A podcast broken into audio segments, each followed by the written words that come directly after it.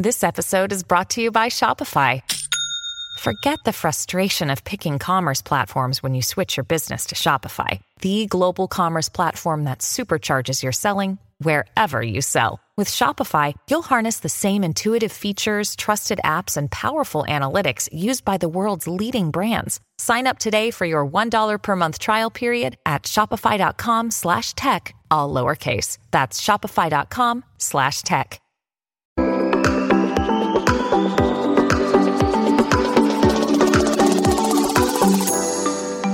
Hi everyone, welcome to the Value Inspiration Podcast. My name is Ton Dobbe and I'm the founder of Value Inspiration and the author of The Remarkable Effect. I'm creating a tribe of tech entrepreneurs that are on a mission to do something big and meaningful. I invite you to join the tribe as well, especially if you want to create change that matters and put your software business on momentum that you're proud of. The goal that I have with this podcast is twofold. Firstly, to inspire new forms of value creation by sharing compelling ideas and stories about the potential we can unlock when technology and people blend in the right way. And secondly, share experiences from tech entrepreneurs like you about what is required to create a remarkable software business and how to overcome the roadblocks to do so. The guest of our podcast today is Zor Gorelov, co-founder and CEO of Kasisto. Our long-term belief that conversational user interface is the most natural, most intuitive way for consumers to interact with computers. The vision of the company is to be able to enable better financial decision making using conversational AI.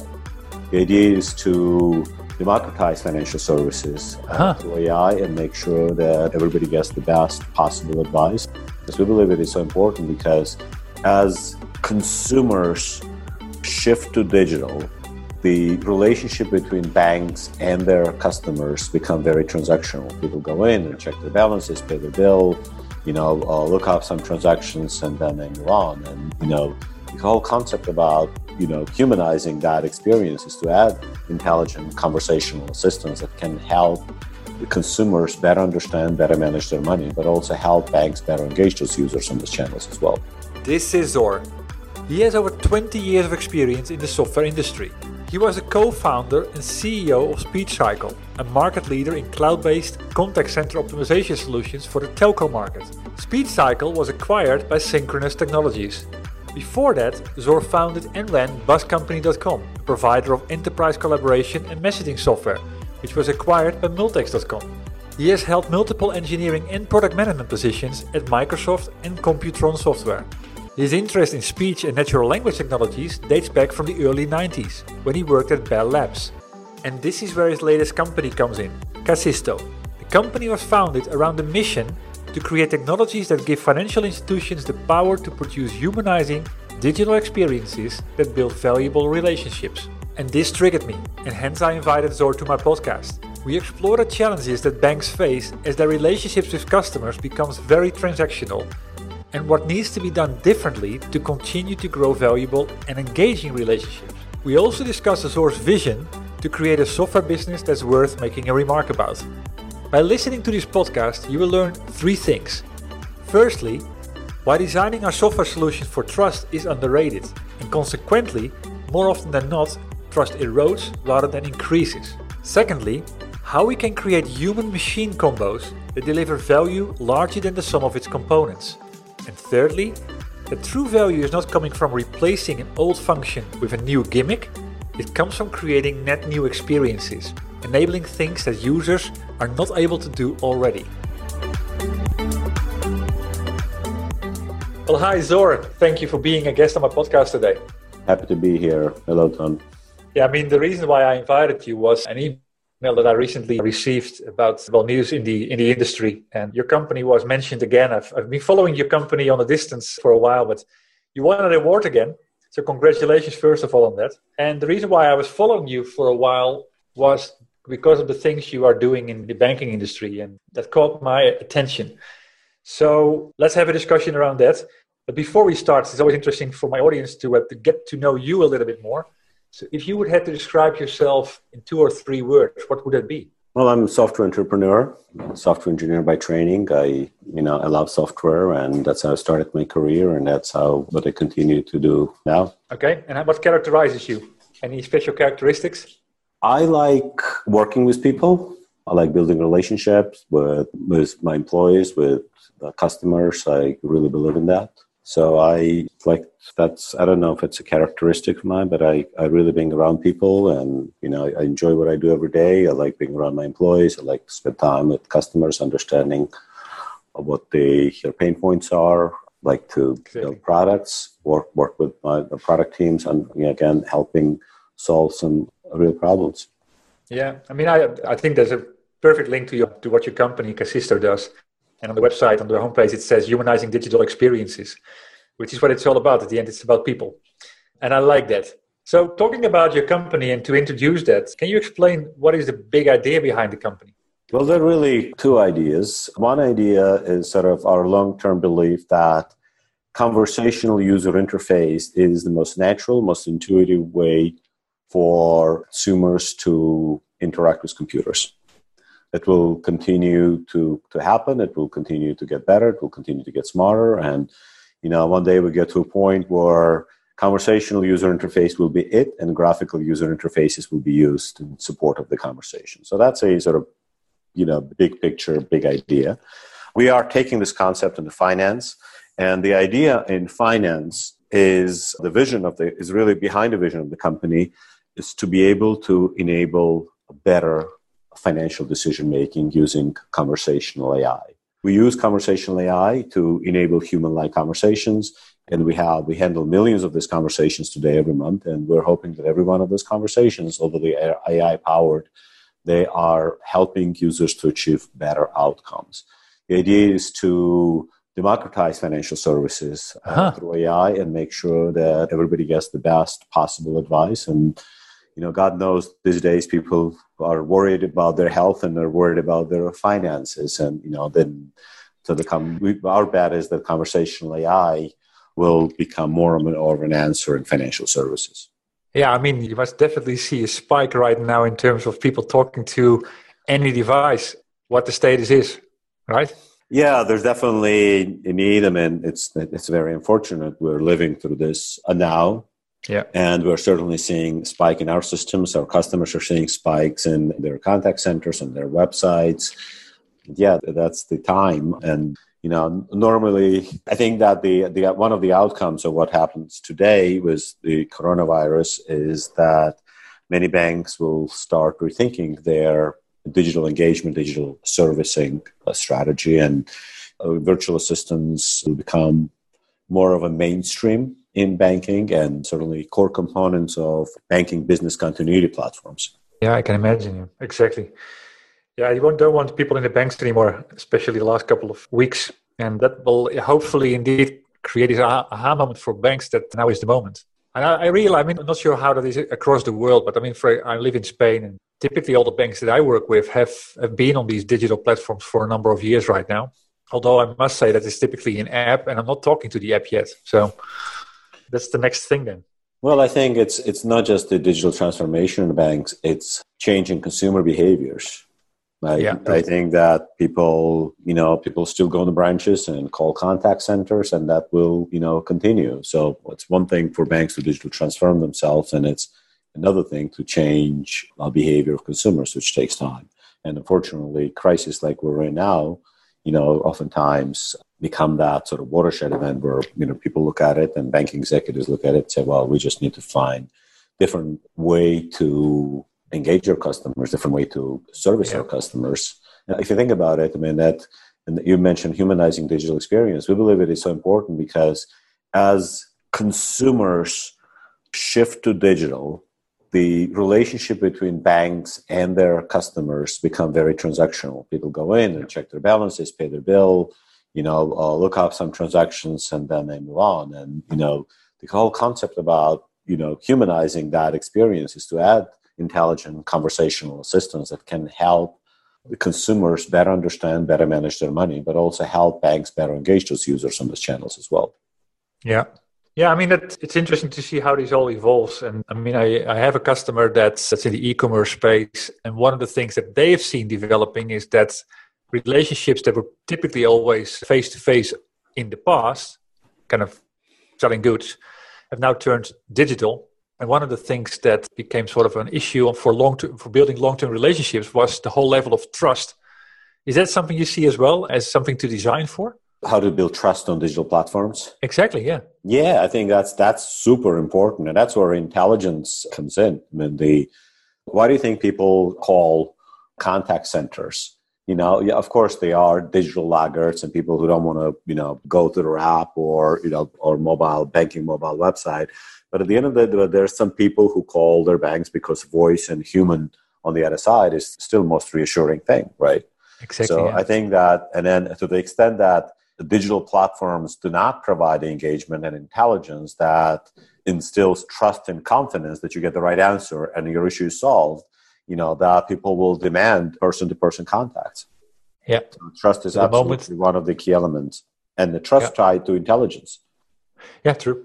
So what is the opportunity if you get this right? I mean, if you look at customers before using Kasisto and and after, what is the difference in terms of what they experience and their customers experience?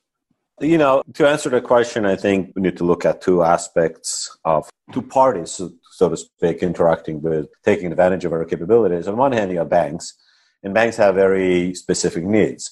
Right? When they go digital, they are looking for better ways to digitally engage, acquire, and service customers. And that's where they, they start using our platform and they, you know, they, we help banks achieve very measurable and very impressive business outcomes. For example, one of our customers mm-hmm. deployed Kai. Kai is our virtual assistant uh, product, mm-hmm. and it's a white label product. So banks create their own persona, they design their own names, etc., etc. So they deployed Kai powered assistant. Before Kai was deployed, they had a live chat option on their mobile apps and, and online website. In other words, you know, before Kai, you as a consumer of that particular bank, you could click on an icon, live chat came up, you chatted with the customer service representative, and then you moved on. It was it's a model that is hard to scale. That's what we're talking about on this call. So they deployed Kai. So now uh, consumers had to go to Kai, interact with Kai, and only then, you know, a live chat agents were sort of a backup for Kai, and you know the users could engage live uh, chat assistants only after speaking with Kai. So here are the results that they achieved. First of all, 85% of all questions that were uh, asked were answered without human assistance. In other words, questions that consumers went in and asked Kai, Kai answered 85 out of 100 of those questions. Okay. A number of live chat sessions at a bank was reduced by 50%. Uh, so now you have this AI assistant answering questions. There is a lesser need to interact with humans. So banks was able to reduce live chat volume by 50%. Now, and most interestingly, uh, the engagement is measured at number of sessions that were initiated before and after Kai was 4x. In other words, consumers went to Kai powered virtual assistants four times more frequently than they initiated live chat session. And you know, if you look at types of interactions, that becomes very obvious why this is happening. Because in order to go to live chat, you need to. It's a commitment, right? You need to go in. You need to talk about the weather, and you need to, you know, uh, talk about coronavirus. And then you say, well, by the way, why did you block my card? And consumers go in and interact. They go in ask questions you know what did i spend on uber my trip in san francisco? Get the answer. So not only they're able to answer questions very quickly they can answer more questions and different types of questions. So the, in this case virtual assistant drove engagement because it, it not only enabled in instant answers but it also answered different types of questions. Questions that could you know that could you know you don't even call or you know your bank or live chat with your bank because you know the bank will never answer the question. So drove expansion of use cases. So the banks are looking at it and saying, well, it's about servicing, engaging, and acquiring. And we show some outcomes. I talked about servicing, 80% plus containment, 50% reduction in live chat, engagement 4x.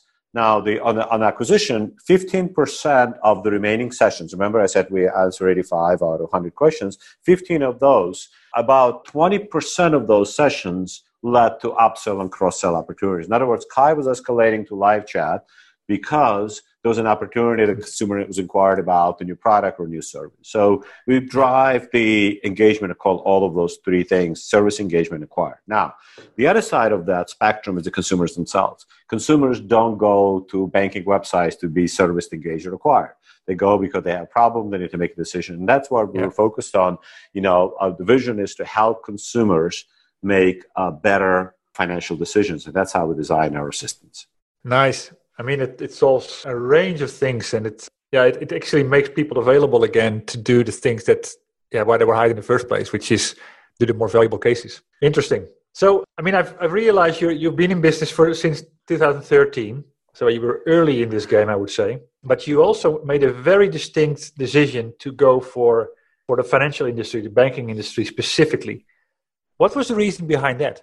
Yeah, so the reason behind that goes back to the history of the company. First of all, my DNA, I've been, this is my third startup. I always worked in enterprise software, cloud services space. So I understand the enterprise software business. I like it. I, I don't have any anything about consumer, any knowledge uh-huh. of how to build consumer businesses. So that part of consideration.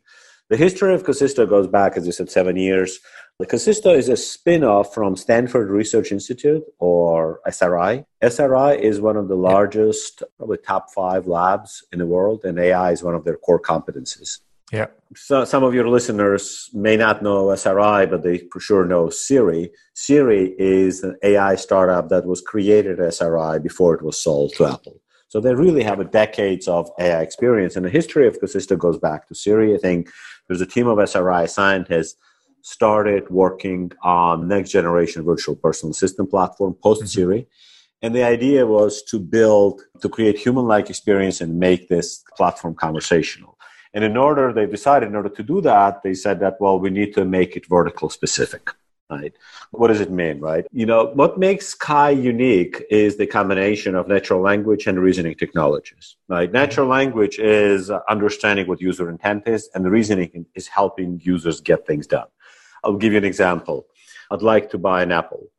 Whether you are Best Buy or E-Trade or Trader Joe's, your apple buying experience is quite different. So, you know, combining natural language and reasoning and helping users buy the right apple, that's where the domain knowledge comes in. So SRI started working on the platform. At the same time, they this is I'm going to say maybe 2010 or 11. They were approached by BBVA, which you know I'm sure you're familiar with BBVA. Yeah, yeah. And the CEO of BBVA at the time commissioned a survey of customers, employees, executives, prospects around the world, and his he basically wanted to know what's the digital engagement like on mobile channels, on online websites. And one of the key takeaways from the survey that BBVA did at the time was human-like interactions. And I think BBVA, BBVA went to SRI and they collaborated. And if you today, if you go do Google search and for BBVA SRI Lola, you will see that the world's first banking virtual assistant was built by SRI with BBVA. And that, that IP yeah. was folded and became Kasisto. So the first thing, and SRI ah, approached okay. me to become the CEO of the venture. I went to SRI. They were based in Menlo Park. They're still based in Menlo Park. And I met with the team, and I was really, really impressed with what they built. And I said to SRI, I said, well, you know, I'm really interested. I, at the time, I sold my second software company, and I said, I'm really interested. However, I want to do two things. First, I'm no longer a software engineer. I used to write code, but not, not anymore. And I need a strong technical co founder, somebody who can help me take this technology to market. And then I need to validate demand in banking, make sure that banking is the right vertical for us to go to. So I was able, was fortunate enough, I came back to New York for my trip and I was able to recruit uh, Sasha Caskey. Sasha became co-founder and CTO.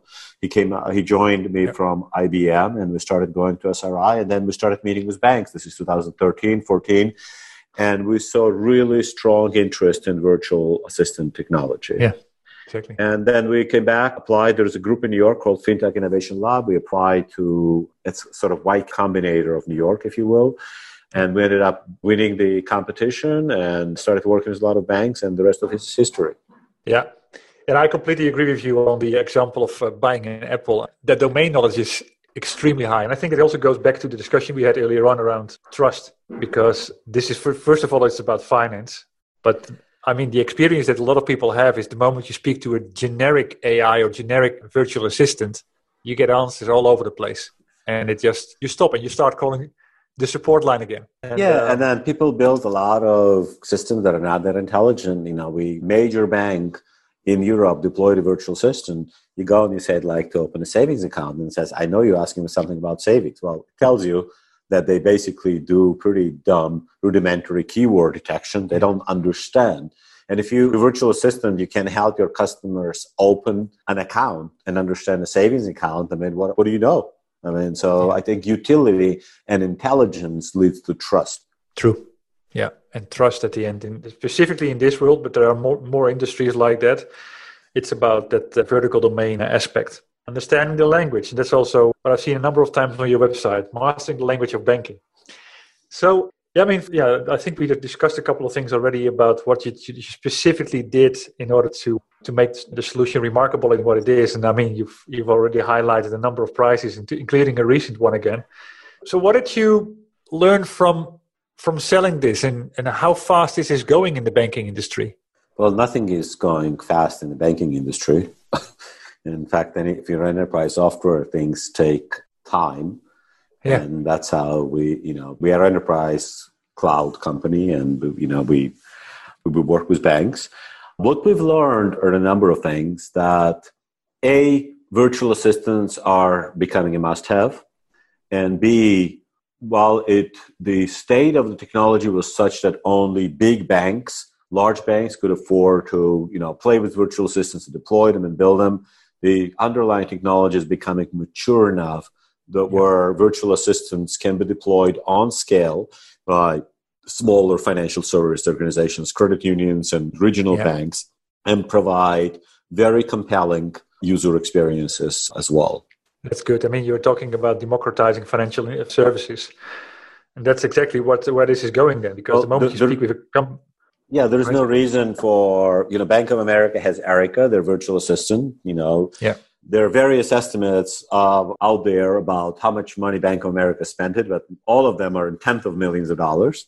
And yeah. Erica's is a good example. A bank is sort of building its brand around, and there is no reason why, given today's state of conversational AI and products that are out there, the smaller banks not be able to use product like Kai and provide user experience that are on par or even better than yeah. Erica. There are some things that that Kai does that are very, very compelling. One of the one of which is that it is a conversational system.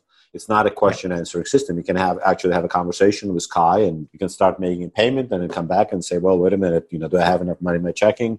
Kai says, Well, no, but I will transfer money from savings. Let's do that. And then you make a payment. So, you know, you know, the, those are human like experiences that are very, very meaningful. Yeah, yeah.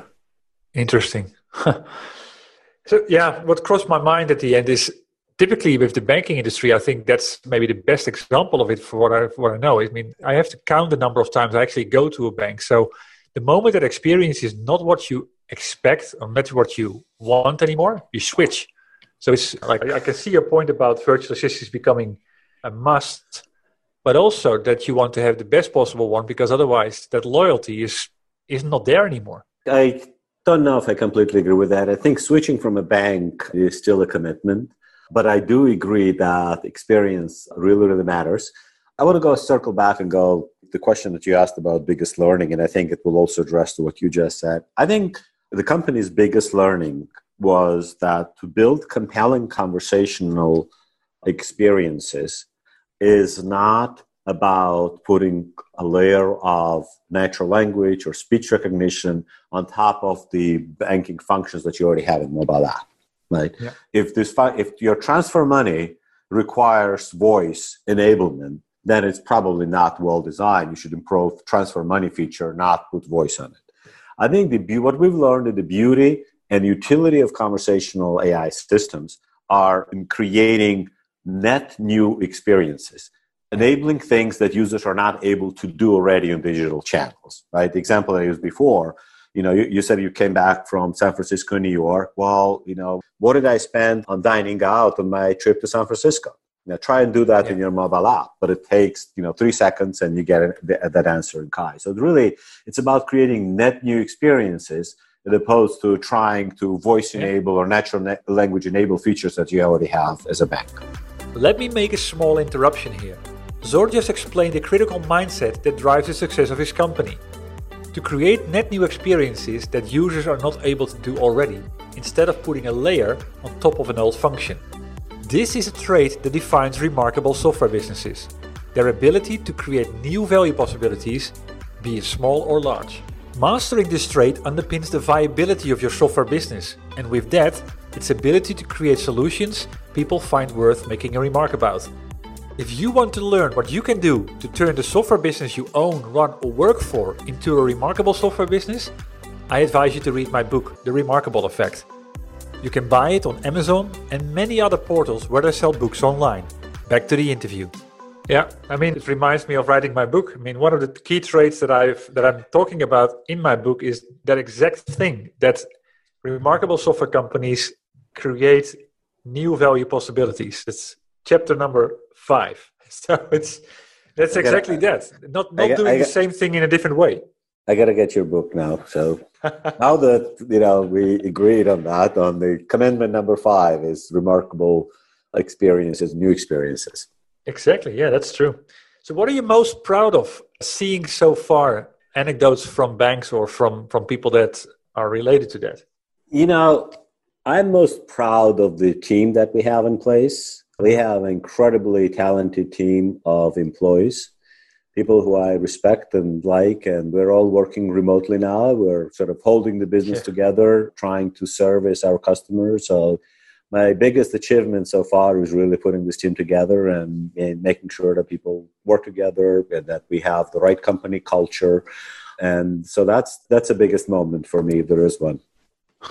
okay, yeah, well, I mean, that's it's a very common answer. At the end, it's also about the team because without a team, you get, don't get the brilliance to well to come up with the the long-term viability as a company to stay ahead of well, the you know, to me, it's not about the end. Uh, to me, it's the beginning of the team. It starts with the team and ends with the team. Yeah, I think that exactly. if I, my job as a CEO is to put the right team together and give them the tools and resources they need to execute, and then they will make my customers happy. So I'm sort of my mentality or operating mode is I'm employee first CEO. At least I'd like to uh-huh. think that way. So, and we have a number of core values. One of which in the company is the respect our customers. We're you know we're trying to work and listen to our customers very carefully.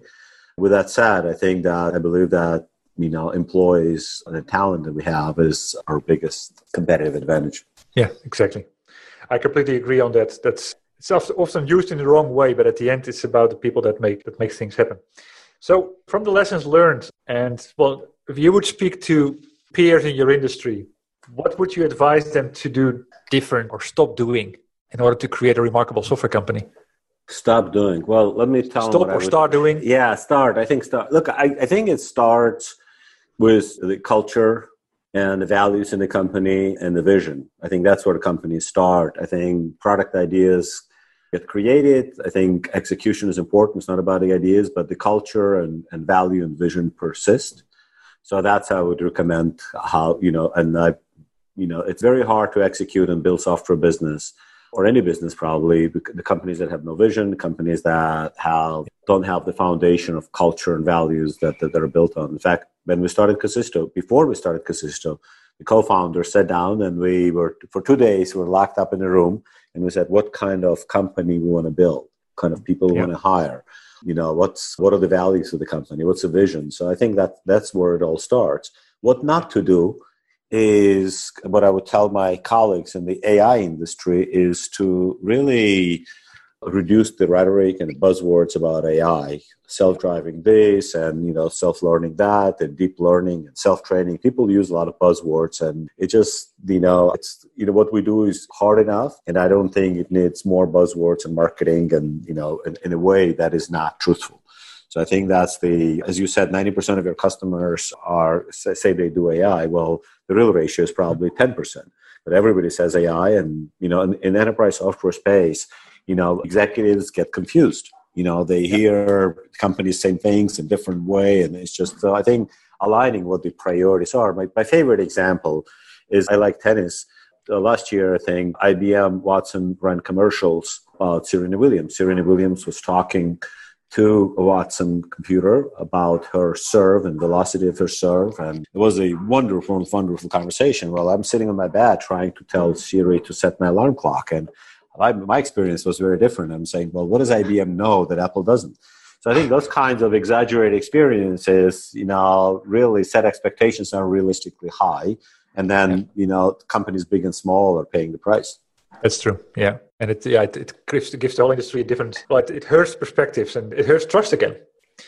So lead with your remarkable moments in your software and amaze customers with that, and then the rest will follow. And whether that's an AI thing or something else, it doesn't matter anymore. It doesn't matter. You're right. You're absolutely right. Yeah. So what is next for you as a CEO of this company? Where will you do you want to be in the next 12 to 24 months? Oh, this is such a loaded question to be asking in the COVID crisis. Oh yeah, exactly. well, you know, fortunately enough, we are well funded. We raised our latest round of financing in January, and I think wouldn't it be fun to be raising money in, in this year? So we can actually think about 12 or 24 months. My objective is to make sure that we go through this crisis, that we hold the team together, that we invest in R&D to create a remarkable product because I think the company is in a time of crisis when they double down and invest in products, they come out on the other side of it. And I know they really come out, there is, there is an end to this tunnel that we're in now. And my goal is to position the company to make sure that we have the best platform, the best virtual assistant, the stronger customer relationship, and the most engaged and healthy employees. That's what I, you know, that's, and then, you know, and then we grow from there just a question that pops up again like are you doing anything more or less than you did a couple of weeks ago in terms of getting that well realizing what you just said? Well i am learning how to run the company on zoom. Yeah. Uh, i'm spending a lot more time i mean we have a with my direct reports this management team we have a management meeting every day you know, because the risk, you know, I, I, used to walk around and talk to people. I also spent a lot of time talking to employees one on one. I set a time aside or I asked people to reach out to me. And, and so I think everybody's learning how to do this and sort of run the company virtually or be part of the company virtually while focusing everyone on, on the goals of what we need to accomplish. I mean, we're not reducing our commitment to our customers. Our customers need us more today than they did yesterday. So we yeah. are aiming to keep our deadlines to deliver. We are aiming to keep our product deliverables and stay focused. Yeah. Focus on the end goal and to come out better at the end. So that's always an interesting one to set time apart for that and to reflect on what is how is the world going to be radically well radically different from what it is today. That's an opportunity. So thanks for this. Where can people go to find out more about Kasisto or to reach out to you? Well, they can go to Kasisto.com and I am Zor at Kasisto.com. The moment we'll hire another Zor in the company, I won't be CEO. So, you know, it's like really easy to reach me as long as I don't need my last name attached to my email address, I'm, I'm happy. Exactly. So, Zor at Kasisto.com is where I'm reachable. I'm happy if somebody has questions to, to continue okay. answering them. Well, thank you very much. It was an interesting and inspiring conversation. I learned a lot from your viewpoints, and I like them. Great. So uh, good luck in this difficult time, and yeah, I mean, let's create an opportunity then when all of this is over. Great. Thank you so much for having me. Stay safe, and next time you're in New York, please reach out. I apologize; it took us a year and a half to to get connected, but I was waiting for this major award to you know to make you think that we're remarkable. no, no, no. I reached out one and a half years ago with exactly the same idea behind it already. but we were we didn't have that award, okay? so. okay. All right. Fair enough. Okay. Thank you so much. It was a pleasure. Thank you so much. And this ends my interview with Zor. I hope you value the discussion I had with him. We love to hear your thoughts about this episode, and if you have any questions, please post it. And if the interview inspired you, please share it with other tech entrepreneurs on a mission that you have in your network. Other than that, thanks for tuning into this podcast. I had the honor to speak to Zor Gorelov, co founder and CEO of Kasisto. As said, the goal that I have in this podcast is twofold. Firstly, to inspire new forms of value creation by sharing compelling ideas and stories about the potential we can unlock when technology and people blend in the right way. And secondly, share experiences from tech entrepreneurs like you about what is required to create a remarkable software business and how to overcome the roadblocks to do so. Before I close, I have two more comments to make. If you know other tech entrepreneurs on a mission that have a story worth sharing, please send me an email at ton.dobbe at valueinspiration.com. Building the momentum all starts with revealing the ideas, and that starts with you. And if you want to know more about my book, or you're interested in joining the Remarkable Effect tribe, please visit my website at www.valueinspiration.com. Thanks for tuning in. And you could do me a big favor by rating the podcast on iTunes or provide me with your feedback directly. I'll see you shortly on a new episode.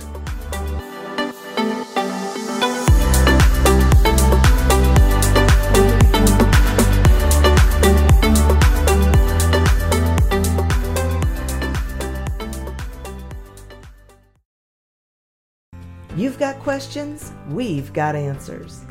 Business leadership, ownership, and sales can be challenging. Tune into the Accelerate Your Business Growth podcast to learn from the world's experts. Join me, your host, Diane Helbig, as I chat with people who have expertise in various areas of business. You'll enjoy the lively conversations that are focused on providing you with the ideas, tips, and suggestions you need to realize greater success. Get what you need for your business when you need it from the people who have the answers. Accelerate Your Business Growth is part of the Evergreen Podcast Network and is available on Apple, Spotify, or wherever you listen to your favorite podcast.